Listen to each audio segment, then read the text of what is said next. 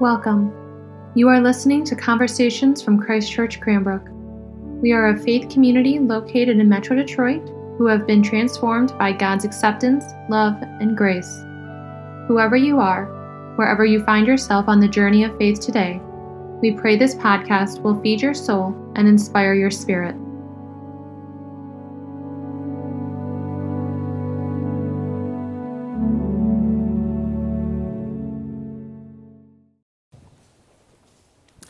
The name of the loving, liberating, and life giving God. Amen. I've become aware that since becoming a dad, my sermons are occasionally sprinkled with stories about my girls. And I apologize if I go to that well a bit too often. Uh, I, but I have to tell you, I am really starting to appreciate why Jesus says in the Gospels over and over in different ways that we need to come like children. We need to come like children to the gospel because they can help us see things with fresh eyes. They have this sense of wonder and innocence about them. They can even help us see with the eyes of God. Which brings me to something they did about a year and a half ago. Uh, they were just turning three, right in that kind of two year old three year old range. And they just had started playing uh, with the girl next door, uh, same age. And for this story to make sense, uh, you should probably know that our girls don't have a mom. They actually have two dads. And uh, I'm dad, and Joe is daddy, in case you're wondering how we worked that out. But anyway, when they go next door to play with uh, their friend over there, um, their friend, of course, calls her mom mommy as you might expect.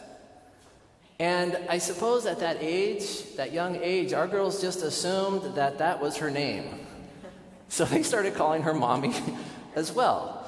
And they'd run over and give her a hug when she came out. And, and it's one of those things, it was just so precious. You know, do we need to spoil that? Do I need to try to explain that to them?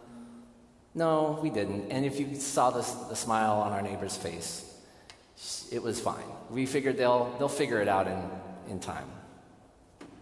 But, but it didn't end there. Uh, later that week, I'm walking the girls down the street to the park, and they see uh, a woman next, uh, a few doors down, out in front, gardening, and they're like, Hi, mommy. Hi, mommy.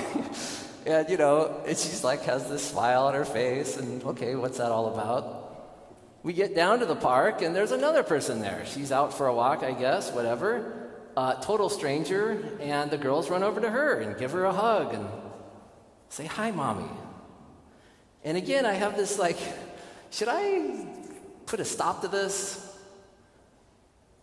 But again, I saw the look in that, in that woman's face, total stranger. And she just went with it. She was in the moment. She kneels down and gives them a big hug. And it hit me that for a brief period in their young life, in that one or two week period when they were doing this, they saw a world where every woman could be their mom. And it struck me that they had found, in their sort of innocence, they had found a way to see the world as God does, as one family, as one people one flock. Mother Teresa used to say that the cause of the world's problems is that we have forgotten that we belong to one another. And that is, in fact, the dream of God that we would be one. That we would be one. As the Father and I are one, that we would be one. That is the place where the Good Shepherd is leading us. It is the mission of reconciliation to which we are all called. And so this reconciliation is it's far bigger than the way we use it in everyday conversation. It's it's much more than settling an argument or putting a difference or a disagreement behind you. It's nothing less than the great commandment made real. It's the journey that we could take towards a shared future where the line between where my needs end and your needs begin can no longer be drawn because they overlap so perfectly. And as our gospel lesson reminds us, and as our nightly news reminds us too often, we are not there yet. We sheep, we are scattered in all kinds of ways. We are divided over our politics, over questions of science and health, over issues of injustice. We keep ourselves branded and labeled by what we do and how much we make, where we shop, what we wear, how much education we have, what schools our kids got into. We keep ourselves divided in red states and blue states, urban versus suburban. And as I've come to notice since moving here to Michigan, whether you live on the east side or the west side. And it's ironic because, you know, sheep are not known for their intelligence or their creativity, are they? Yet we are amazingly inventive at finding new ways to find our, div- our identity in our divisions, at creating a sense of who we are by who we are not, who we are better than, who we are against. So, what, what keeps us from answering the Good Shepherd's call? Hearing today's gospel, you might think the problem here is the wolf. After all, it says right here in the text, it's the wolf that scatters us. And is it not the wolves of our lives, our, our fears, our insecurities, our deep need to be accepted and affirmed and loved? Aren't those the things that nip at our heels? That drive us to seek safety in separate tribes and false identities? that scatter us into safe little cul de sacs where we huddle with people that look like us and think like us. Isn't it the wolves of our lives that drive us to keep things safe and predictable, comfortable and controlled, even if it means becoming isolated and alone? So, yes, we might want to blame the wolf. But the contrast Jesus sets up in the story, the tension in this gospel, really isn't about the wolf. The wolf is presented here as kind of just a fact of life suffering and death, fear and doubt. That's what it means to be human. The wolf is just being the wolf. The problem in today's gospel, if not the challenge for our entire journey of faith, is who we will turn to. Who will we place our trust in? When we hear the wolves coming, when we hear the howl of our fears and anxieties about the future coming closer, who will we turn to for safety and protection? The problem, as I hear it today, isn't the wolf, it's our reliance on hired hands. It's our habit of turning to false pretenders who don't know us, who don't care about us, who are really just in this for themselves. Yet we keep going back to them. Hired hands are basically all of those that we turn to for safety and security and affirmation and love that are not the Good Shepherd. Hired hands like consumerism that drives us to, to want the newest and the greatest, the biggest and the fastest, the latest fashions, the hottest hairstyles, the most square footage, all of which are sold to us sheep, not because of their great features, but for the ways they promise to make us feel. Or how about the hired hands that we turn to when we want to forget our fears? Overeating, over drinking, overspending, endlessly binging Netflix, or the busyness and overworking and perfectionism we try to turn to, trying to outrun our fears. And then there's the hired hands of social media, right? Where sophisticated algorithms that we're now discovering are really good at keeping us coming back for more, forever chasing that endorphin rush we get when somebody likes our post. And yeah, those, those little pops of affirmation, they are kind of real. They feel good in the moment, don't they?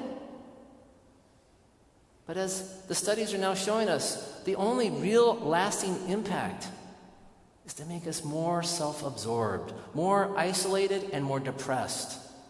Because no matter how hard we try, no matter how we doctor up our lives for public consumption, we, we never seem to measure up. There's always somebody out there doing it bigger, doing it better. Or how about the hired hands of cable news and online echo chambers that offer us scared sheep, safe media bubbles, right? Where everyone agrees with us, where our fears are amplified and and endless grievances, more conspiracies, more outrages, more vilifying, all of which keeps us huddled together, entrenched in, in our hardened opinions and an unwillingness to listen to others. No, the problem isn't the wolf, but it's our addiction to hired hands who make millions, if not billions, feeding us a, a steady diet of fear and scarcity and scapegoating, all of which have the same basic message that we aren't good enough, that we don't have enough, and that there is always someone out there trying to get us. It's exhausting, isn't it, to even, even consider this? It was exhausting to write this sermon. Yet it's what daily life in America has become. It's what passes for, for normal, apparently. And we have the rising rates of depression and addiction and suicide and divorce and divisions and unhappiness and hopelessness to show for it, don't we? All of it contributing to a world where this idea that we belong to one another, it's, it's not even a distant memory, but it's something left for the imagination of children. This is why I think that today's gospel is, is such good news, and why this image of the Good Shepherd is so endearing, so enduring. Because I think deep down, I think we know that our hired hands will eventually fail us. I think we know that the day will finally come when we have had enough. And so we need to know that we too, like the, like the prodigal son, can, call, can come home, can come crawling home one day, empty, exhausted, and we want to know that the Good Shepherd will be waiting for us, ready, to, ready for us to fall into his waiting arms, where we can finally relax Finally, be ourselves where we, we don't have to be perfect. We don't have to pretend anymore. We don't have to be afraid. We don't have to be alone. Because the wolves no longer have teeth. And we can just be sheep. And in the arms of the Good Shepherd, that's enough. We read it during this Easter season every year, I think, so that we might see it through the lens of the resurrection and be reminded that it's never too late. No matter how far we might stray in life, no matter how lost we might feel, no matter how many hired hands we've wasted our time and our money on, the Good Shepherd who laid down his life for us, who knows us each by name, will always be there always be there for us and will never stop looking for us until he finds every last one of us. And the day comes where we are once more one people, one flock. And we dwell in the house of the Lord forever. Can you hear him calling? Can you hear him calling you by name? Amen.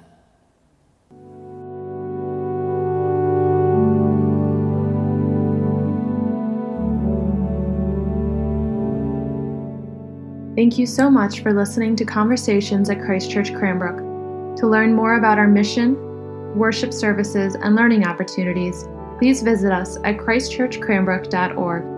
You can find us on Facebook and Instagram at Christchurch Cranbrook. We look forward to you joining us again, and may God bless you now and always.